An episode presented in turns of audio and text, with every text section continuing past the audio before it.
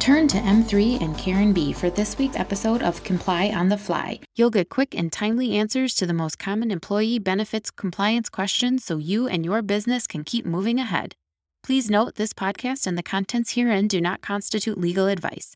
Please seek the advice of counsel for any benefit compliance related implementation, guidance, or strategy. Hello, everyone. I'm Karen B. And the Comply on the Fly question of the week is Do you know the ACA or Affordable Care Act shared responsibility affordability percentage for 2023? Well, 2023 might seem far off at this point, but many employers will be preparing for the 2023 plan year in the upcoming months. And with that, any employer subject to the ACA shared responsibility requirements, and of course, that is an employer who has, generally speaking, 50 or more employees, should be taking a look at their premium splits to make sure affordability requirements are met. On August 1st of 2022, the Internal Revenue Service or IRS issued Revenue Procedure 2022-34. And in that document, the IRS revealed the affordability percentage for 2023. In 2022, that affordability percentage was 9.61%. And in this revenue procedure issued on August 1st, they decreased that affordability percentage to 9.12% for 2023. Please take note that this is the largest decrease in that affordability percentage since the inception of employer shared responsibility requirements. It may require you to reduce the required employee contributions for 30 hour or more employees to meet that affordability calculation in 2023. Now, as a reminder, the Affordable Care Act shared responsibility requires employers to offer health coverage to all full time employees to avoid penalties. And there are two penalties involved the offer penalty or penalty A or the sledgehammer penalty, where you need to make sure you offer coverage to at least 95% of your 30 or more hour employees. And then a second one that we refer to as the affordability penalty. Actually, it's affordability and value. And so you have to ensure that you're offering affordable and valuable coverage to your full time employees. And of course, this 9.12% for 2023 comes into play with the affordability calculation. Now, as a reminder, the affordable requirement applies to your lowest cost single coverage option that you offer. And remember that we have three safe harbors to determine affordability the W 2 safe harbor, the rate of pay safe harbor, and the federal poverty level safe harbor. We typically recommend that you look at the federal poverty level safe harbor first because that is the easiest one to apply. If you meet that for all your full time 30 plus hour employees, then you don't have to look at each individual's rate of pay or what they're making. You're just simply calculating it on the federal poverty level. So for 2023, when we take the 9.12%, the 2023 calculation actually is not too far off from the 2022 calculation.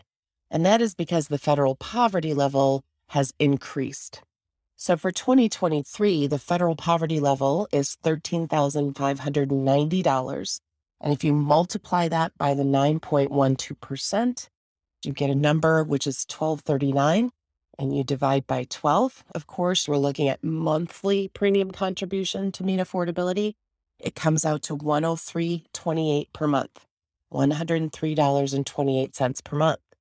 So if your required contribution for the lowest cost single coverage from your employee is 103.28 or less in 2023, you have met affordability based on that federal poverty level and that's going to affect how you code on your 1095Cs. But that is where you're going to want to start. If your lowest cost single premium contribution is more than 103.28, then you're going to look at the other two methods for affordability.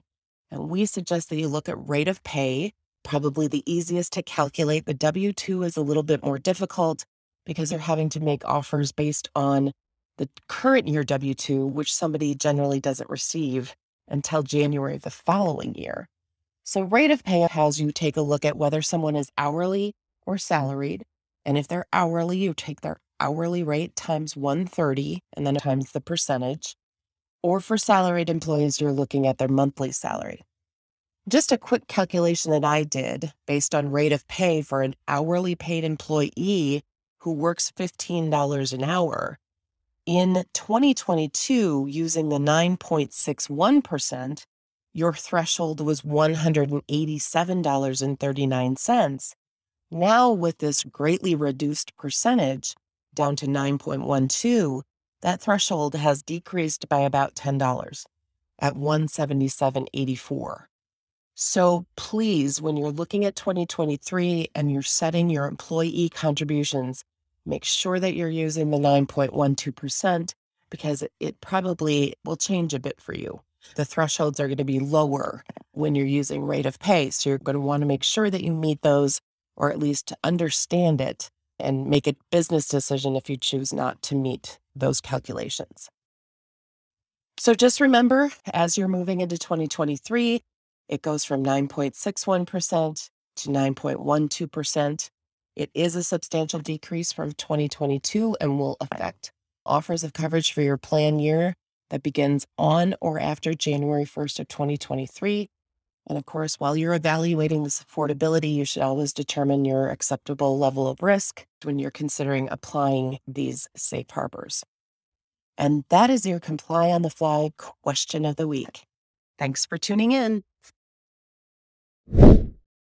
What's on your mind? If you have a pressing compliance question, send it to AskKarenB at m3ins.com.